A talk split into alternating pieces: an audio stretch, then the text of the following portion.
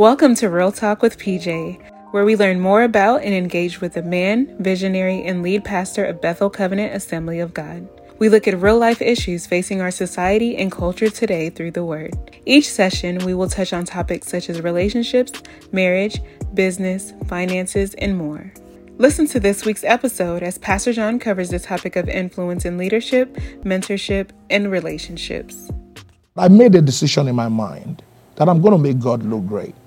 And I'm not going to allow any excuse to stop me from getting that. I think that should be the mindset of every believer. In your work, in the way you do your work, in the way you go to school, in the way you lead your life, in the way you work with your family, just making sure that when people see you, they can give glory to God. And I think that's the greatest thing we can do to influence others. You, people really don't want to identify with you based on what you say. People identify with you based on what they see in your life. Mm. And when they see you're doing well, then they want to gravitate towards you because people want to follow people they choose or they want to be like. And I think to me that's influence. If I make God look great, it's easy for me to tell you that God is a great God. Why not join in and serve the Lord with me?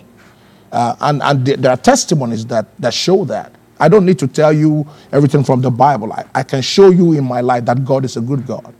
People can tell you, oh, you know, in the Bible, the Bible says it's, thank you. They may not have the time to know all the references, but if they see the goodness of God in your life, it's easy to communicate the gospel and say Jesus is alive because I have a testimony and a proof. So, growing up, who was that, or I'm sure you have had many over the years, but who was the biggest influence in how you want to influence other people growing up? My mom. You know, God blessed me with a very powerful mom. And at least I know I didn't spend so much time with my dad before he passed, but the blueprint of our life, I, I, my mom would always tell me, you're like your dad, you know, go getter, you know, you, you always strive to make uh, impact, you like to help people and do all those wonderful things. But my mom never gave up. And my mom would always tell you that you, you are not in the best school does not mean you cannot be better than the people that went to the best schools. So there's no excuse not to be excellent. And so she is one person that will push you know, me to be the best. You know, don't stay there, don't stay on the ground, do your best. Read and read again. You know, preach and preach your best message. Thank God, yes, you preached the great message last Sunday, but forget about last Sunday. Your best message is the message you've not preached. So she keeps pushing. And she's one person that I discovered that I, I saw the power of a good parent or a good mentor. That, you know, some people feel like the people that must inspire you must have been there for them to inspire you. My mom is not a periodontist, but all the advice of my mom helped me to be who I am today. So I discovered that some people, God have just gifted them with the grace to motivate and inspire. Just like coaches. Coaches may not have played the game, but they know the right things to say to a player to bring out the best inside of them. And that's one wonderful person that God has blessed me with. And, I, and I'll say this before I take further decisions after checking on my wife, he, I, I, list, I, look at my mom's eyes and she's able to tell me, okay, here, um, this is what this is going to look like. And God has really blessed uh, me with that great mentor, and I'm grateful for that. So, it's kind of switching gears, knowing that you are a business owner and a very, God, by God's grace, successful business owner. Glory be to God. Um, how or what would you suggest to young people who are looking to start a business and are looking for mentors? What should a young person or any person who's looking to start a business, what should they look for in a mentor? And especially with, you know, business is all about network. Right. And you've said something before. You've said that your net worth and your network oh, yes. are directly related and correlated. So what advice would you give to somebody who is looking for mentors, whether it's in career or in business, anything like that? Okay, first, you can have many mentors. You don't, you don't need to zero yourself or narrow yourself to one person. Because every man's life is a conglomeration of the people they've met in relation to the places they've been. So I will say that again. Every man's life is a product of the people they have met and the places they have been. So you could be in a wonderful place. If you didn't get anything from it, it, it, has no value. So if you're looking for a, a good mentor, you're trying to start a business, the first thing I'll say is look for a place where you can serve and throw your business idea, just keep it somewhere and don't look at it. Any person or any place you cannot serve effectively, managing that place like your own, when you have your own, you will never be successful. Uh, and my, my key word is never. And I know someone says, oh, that's a harsh word. Yes. In fact, the scripture says if you cannot take care of another man's property or thing, who will, who will give you your own? God has to pass his people through management uh, processes before he can entrust tangible things in our hands. Whether for ministry, whether for business, you must learn the process of serving because there are some mistakes if you make without serving, you will never be able to recover. So the plan of God, or, and, and I'm looking at scripture now, and if you ask me, it also occurs in the physical sometimes it's best to make those mistakes under someone's watch where someone else will take the liability. And you can learn all the tricks of the trade before you start yours. And so jesus did not even come for his own business. He said i'm coming for my father's business. My father works and i work too. So first is to serve like a crazy man. I would say for me in ministry people look at oh you know pastor john I, one of the things I thank God for is that God did not let me know that I was going to go into ministry when I started serving my pastor. I feel that's the best thing that ever happened to me because I served with everything. In fact, I served with what I didn't have. Because then God prepared me and I gave everything. I, I saw what worked, I saw what didn't work. So when He called me, He had already prepared me. So you must learn to serve I know you're looking for the mentor. It's in the process of service that you're going to see who really wants to invest in you. If not, you're going to find a Laban that will switch your wages 10 times, and immediately you get better, the children will start complaining. So, not every person is meant to be your mentor, even though they helped you. Because some people are Labans. And not every Pharaoh is evil. That's true. Just like you see Joseph. So when you serve, the next thing is have excellent work ethic. And when you have been proven, the Bible says, until the word of God tried Joseph, then he was not released. You will, you will know. You will know when it's time to go because you're more than ready. In fact, I would always say, when you have worked, God puts the people that will mentor you in your life, you would know. You would everything around you would tell you it's now time to launch out. And those people that God has put in your life, you don't even need to tell them, please be my mentor. They'll be excited about mentoring you. So don't go begging for mentors. The true mentors are people that God sent to you. That's good. So I have a question for you you know, you wear so many hats, and honestly, a lot of people maybe underestimate the schedule that you have. Yes. But kind of give our audience a little bit of insight as far as the importance of having a strong work ethic. That all the things that you do, like you say, you're not a career pastor, you know, by God's grace. You own your own business and you're a full time pastor. What is the importance of having a strong work ethic when you balance so many hats? Jesus in John 4 34. He said, My meat is to do the will of him that sent me and to finish his work. If you don't have strong work ethic, God will not trust the lives of people in your hands. In fact, if you're lazy, you will destroy more than you build. And anything that would not bring excellence will not glorify God. So if God sees you to be a person who will not show up, who's not passionate, who's not excellent at doing what he's committed into your hands, God will not entrust more because you're going to make him look bad. So for me, and I'm not trying to use myself as a template, but I'm just saying that when I look at my life every day, my mind is always working. I, I, I feel that one day my wife said, I wish the church can see that past, their pastor does not sleep. I basically sleep maybe 1 a.m. in the morning, and I wake up 5 a.m. in the morning, and I'm already on thinking of five different things. And by 6 a.m., all the text messages are going.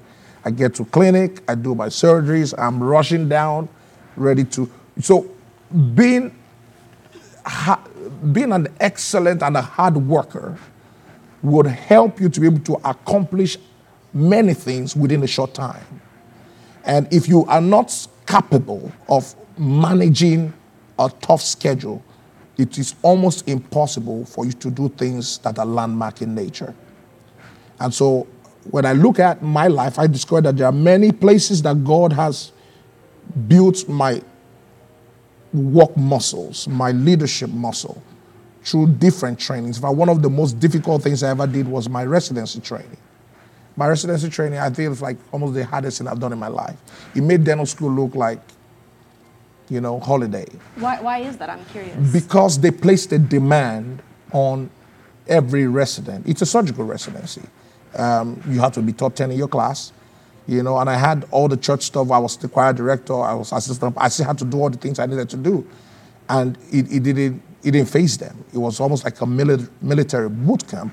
But I discovered that I learned leadership there. I learned ability to complete tasks and on time because everything is timed. You, you're supposed to submit things on time, get the work done on time, and you, you must come up come out with an excellent result. In fact, they'll tell you if you go to an exam, you're going to come out. When you come out from the exam hall, you'll know whether you passed or not. If you preach a good message, you don't need anybody to tell you if you preach a good message. When you're coming down, you would know. So you are also taught how to self-evaluate. And what a good work ethic would do is that consistently you can self-evaluate yourself real time. And if you can get that real time feedback, you can improve yourself as you go. Jake said something. He said, the more you do something, the better you get at it. And so if you put more effort and you keep doing it and never relent, you're going to be great. You don't even need to pray. If you're hardworking and you are excellent at what you do, prayers is the cherry on, on top. What most people do is they pray more and they hope they pray more and they work less, hoping that miracles will happen.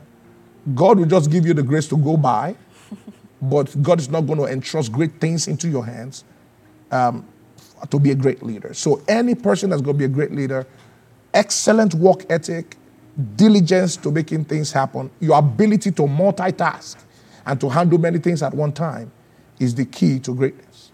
So then I would ask you, how are you able to cope with the pressure and the stress? Because not only are you just doing these things, but there's also a lot of expectation that is placed on top of you. So how are you able to manage the stress and the pressure from people, from society as a whole that looks at you as, well, he's a pastor, he's a surgeon, he's a parent, he's a life partner, all these things. How do you cope with the stress that comes with all the hats that you wear? One is a lot of prayers. You know, I pray like a madman, and, and I believe that prayers is one of the ways I can cast my cares to the Lord and trust Him to direct me, even when I can't see things for myself. That's number one. Number two is planning. If you don't plan well, you're going to fail well. You need to plan well. So, the, my plans for the end of the year, for 2021, 2022, I'm already, and when God drops the image in your mind, you need to write it down.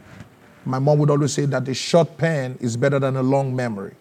So in my phone, I have 1,500 notes. I'm driving, an idea drops. I'm, there's a place for brilliant ideas, onshore ideas, proven ideas. I mean, as it drops, God could give me a topic in my in the middle of my sleep. For, so your ability to plan and really keep records is key. Number three, understanding the value of people in your life. I can't say this enough having the right people in your life, you need to be able to understand that there are some people that are the gift of God to you. Your ability to recognize the gift will help you go far. And so those people that God have put in your life helps you take the work. So God may give me the vision, but there are people that will run with that vision. And so I don't need to run everything. I just need to have the right people. So part of the process is recognizing the people that are valuable for my net worth because my net worth is directly proportional to my net worth. And so, if you don't understand the value in people, some people, one person in your life can bring $100,000 to you. One person. Or you could work so hard and struggle for 10 years to make $100,000. So, if you can recognize that one person that can bring you that, you already made $100,000. If you recognize 10 people that can bring you $100,000, you're a millionaire. So that's the key. So, number one, a lot of prayers because prayers will give you spiritual accuracy. You can hear from God. And when you're praying, maybe listen to God more than you speak. Then He can tell you this is where to go. Walk in it. So, I don't need to debate. This is what I want to do. I just listen to Him. Number two, plan very well. Because if He gives you the vision, you need to be a planner. Some of them involves education, some of them involves research. And I always say it, education changes a mediocre to an expert. So you can't take that out. Going for courses, learning, putting yourself through instruction, evaluating yourself. Then three, recognizing the people that God has given to you. I'm telling you, like the land that we have today, and we give God praise. I didn't find it. It's Pastor Obina that found it. I give God praise. People go, oh, how did you have the vision for? I, I didn't. I just saw the man, and where God gave me the man, and I recognize he's a good man. Inside of him was the land. And so, what people don't understand is inside of every gift of God that God has given to you is where God wants to take you to. Remember the story of the woman at the well. Jesus was asking the lady water for water. And the woman was trying to argue with Jesus, you know, um, you should be, you don't, you that came here, the Jews don't identify with the Samaritans. You didn't come here to, Jesus said, if you know the gift of God and the person that is telling you, give me some water, you will be the one asking for water. Sometimes, this will, this will blow your mind. Sometimes the people that God has sent you to help, that looks like someone that you're going to help, Actually, God sent them to you to help you. But it comes in a disguiseful way, as if you're the one giving the help. But actually, they are your helpers. But it takes the ability and the gifting to recognize that this is a gift from God. That woman at the well opened the door of Samaria to Jesus. It's true. That's true.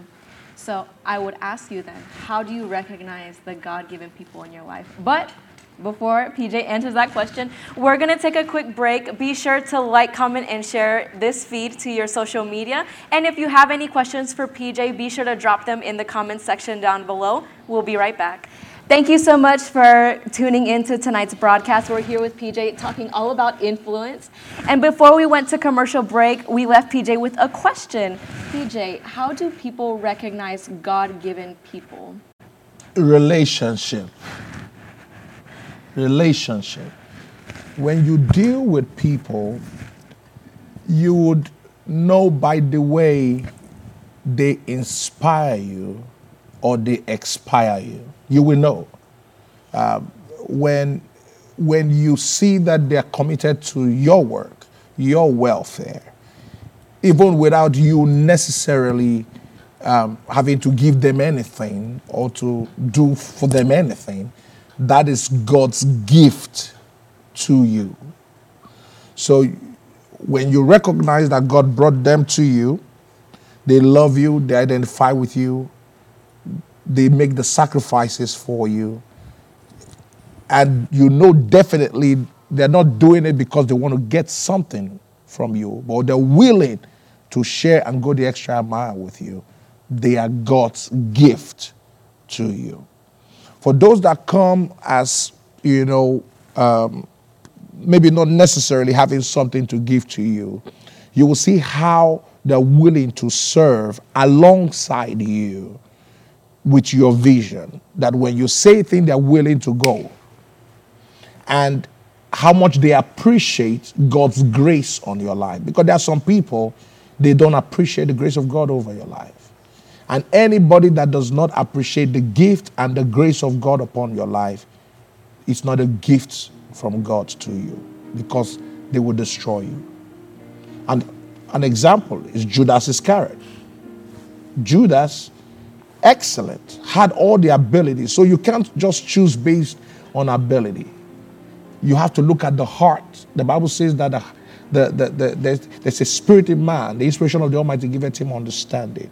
Out of the abundance of the heart, the mouth speaketh. As a man thinketh in his heart, so is he. You can see a man's heart by the words that he says, by the way they support you, by the way they stand for you, even when you are not there.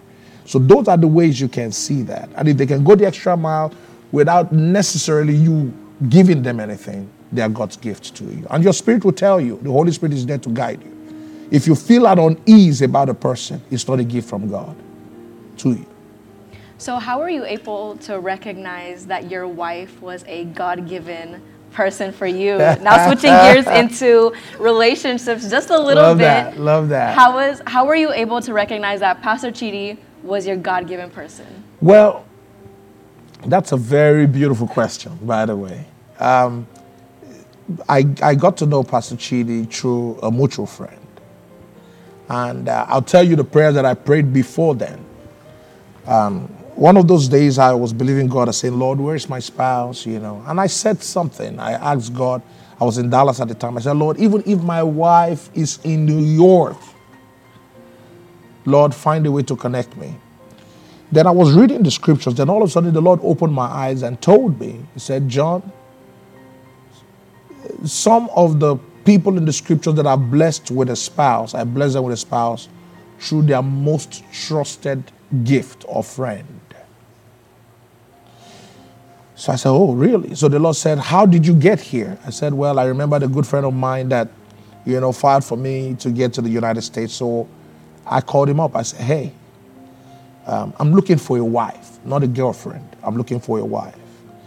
And he said, Okay, don't worry, give me some time. And a month later, he called me on a Saturday morning. He said, Hey, I found somebody.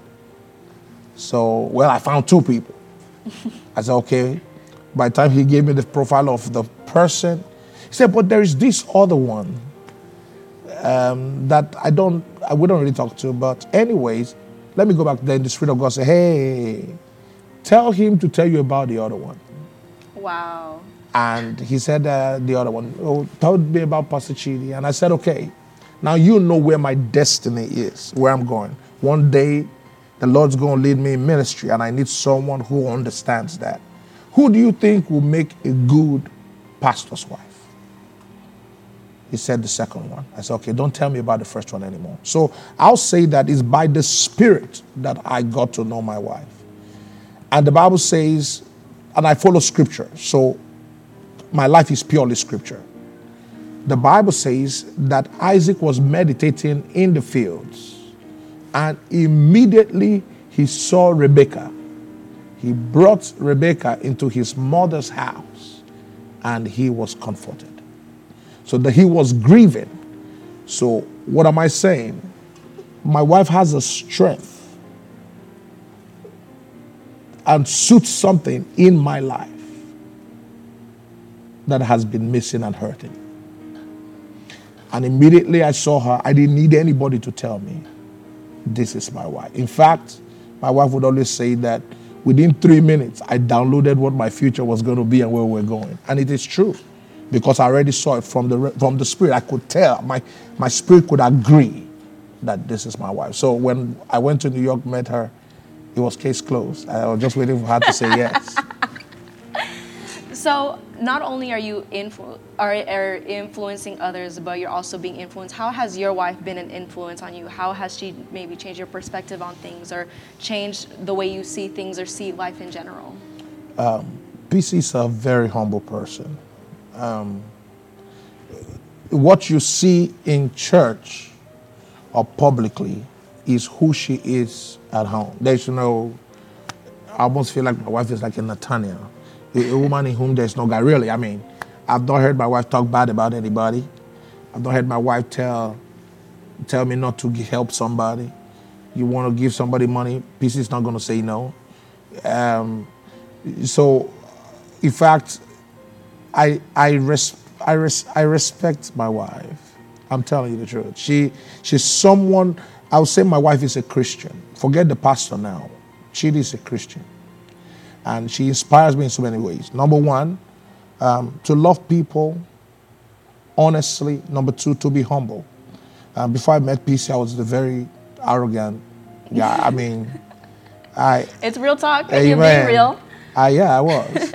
but but one of the things she told me when we first got married and knew that the Lord was going to go, say, you know what? Can we just leave the doctor title away from from um, our lives and just love people and don't really care because you don't know who people are. And if we can love people sincerely and genuinely, we can bring out the best inside of them. We can influence them better. And I'll tell you that worked. Number three, she she pushes me in in, an, in a not in a non-conventional way. I mean, she knows where God is taking me to, and she can tell me, "I think you're here. You need to be here," respectfully, without making me look bad. If I come down from the pulpit, I ask her, "Okay, so how did it go?" I can tell from her body language if um, you need to crank the fire on, or you know. and so, so she's really a helper. She's a motivator. She's a she's a kind person. She's very thoughtful, and Chidi has made me to think more about people. In fact, I'll give you this final one. When it there was a day she asked me how how much do you pay your staff? So I told her, I mean, I, I pay my staff decently. And she was like, Do you give them bonuses? I was like, no. I mean, they work it. I mean, you end your hours.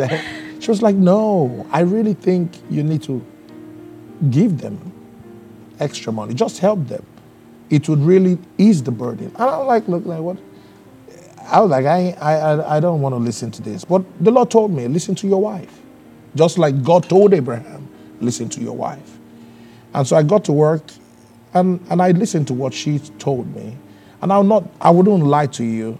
That singular advice, even in the way I manage my staff, has reduced my turnover. So people have been working for me. Before then, I lose staff members like one year, the next day they're gone. But since I started listening to her counsel, I've been able to maintain my staff now consistent for about three or four years. So she's just that embodiment of wisdom and grace in a quiet way, and which is something I've always wanted in my life. I know I'm the outgoing person, but I always wanted someone in my life that is not so much out there, but has the strength of character and grace. So I know because you know so many people, and I'm sure there's so many people who have so many voices. How are you able to silence all the voices except God's? Oh, whatever any person says to me doesn't mean anything until I get a clarification from God. You know, I will respect it, and I, and I wouldn't say no. So the, I think sometimes when people give you an advice, some people just shut it down right there. No, no, no. It, it, it may not be wrong, but God may just it may just be a template for God to tell you what is proper. Uh, and and again, when people are around me, I listen to them because part of maintaining relationship is giving people that audience and making them feel that they're valuable and important. When I go to the place of prayer, I listen to what God tells me. And once I am double sure, because over time I know how God speaks to me, I just I go back and tell the person, hey, this is what the Lord is saying, but I stick with God. So when I go to the presence of God, like you're saying, how do I quiet every voice? I don't tell God what people even said or what I want to do. I present the case to God and I wait for his judgment. And he tells me, this is the way to go. And I follow it. So with that obedience, I see the results. It motivates me to keep going and keep going and get to where God wants me to be. So, when it comes to planning, right. say you're planning, because um, everything takes a plan, whether it's you know starting ministry or starting a business. How do you suggest for a person to go about that planning? Should they start with writing it down? Should they start by going through classes or going to school. What is that first or the first initial steps to starting a brand new venture? Number one, you must know what you want to venture into. Knowledge is very important. If you don't have a good knowledge of whatever you're doing, even if it's ministry, it's cooking, you need knowledge because knowledge is power. Knowledge is power. Um, that's number one. Of course, God's going to give you vision and you write it down then look for people that are valuable in your life and ask for feedback. You know, and they don't need to be, for example, if, if I want to open a restaurant, the people I should ask may not necessarily be chefs and owners of restaurant.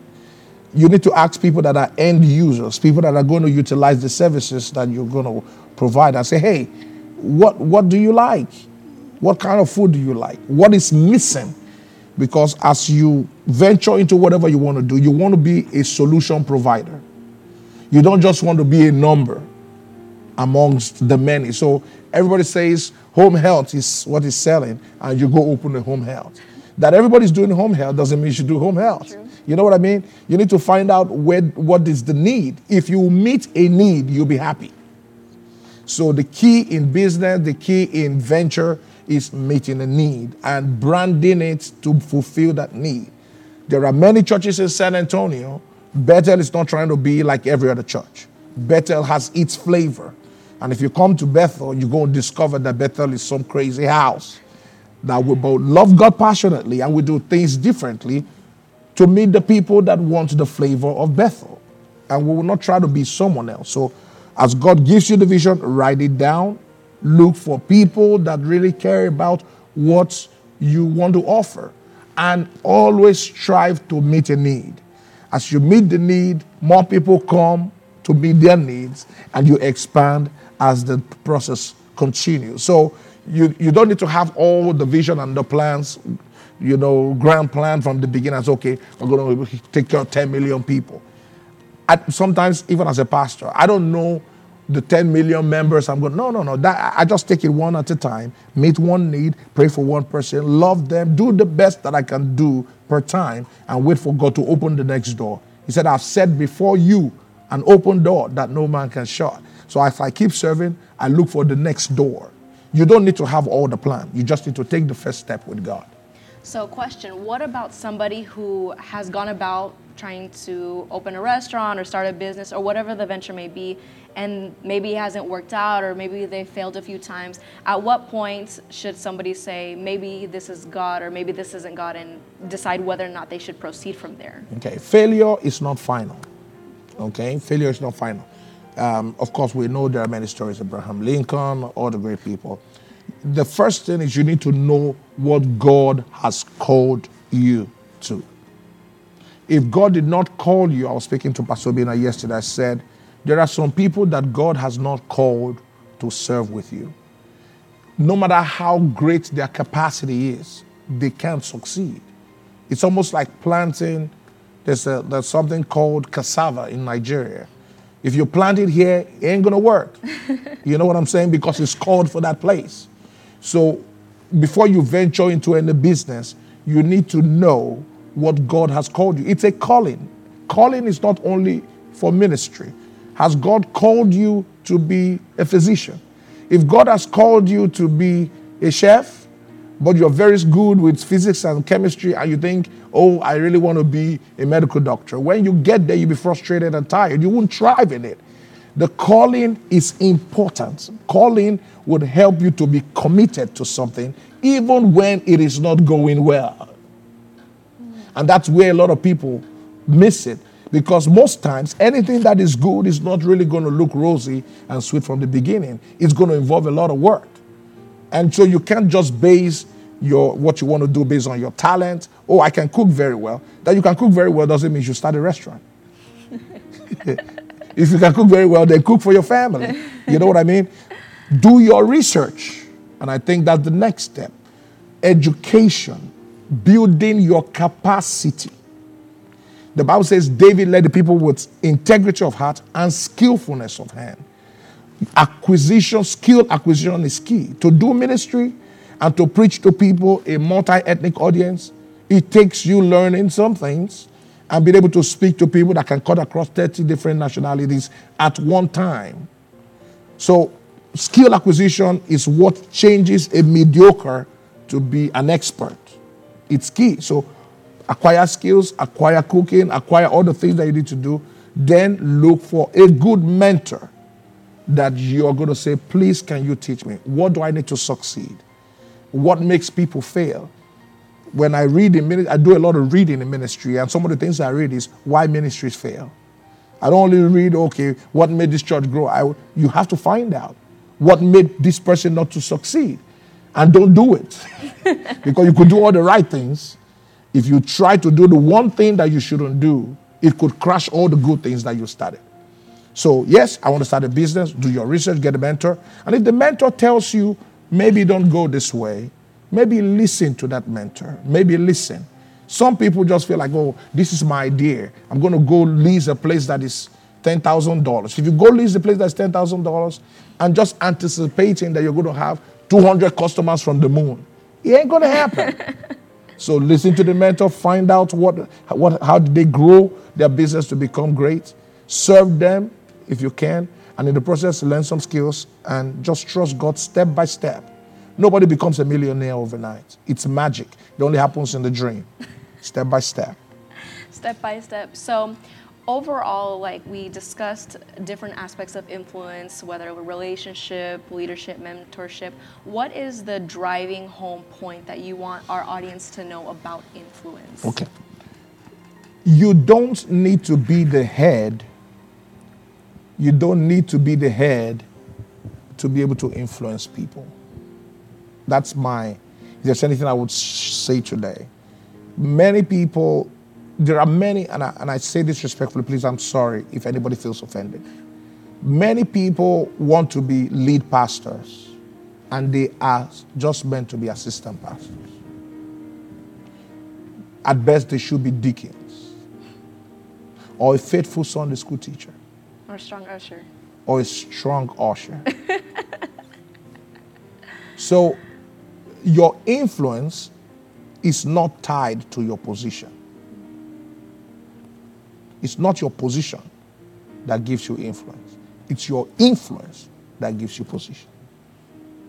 And so when we talk about leadership, servant leadership, Jesus did not even come. Jesus didn't say, Oh, you know, I'm the head of this ministry.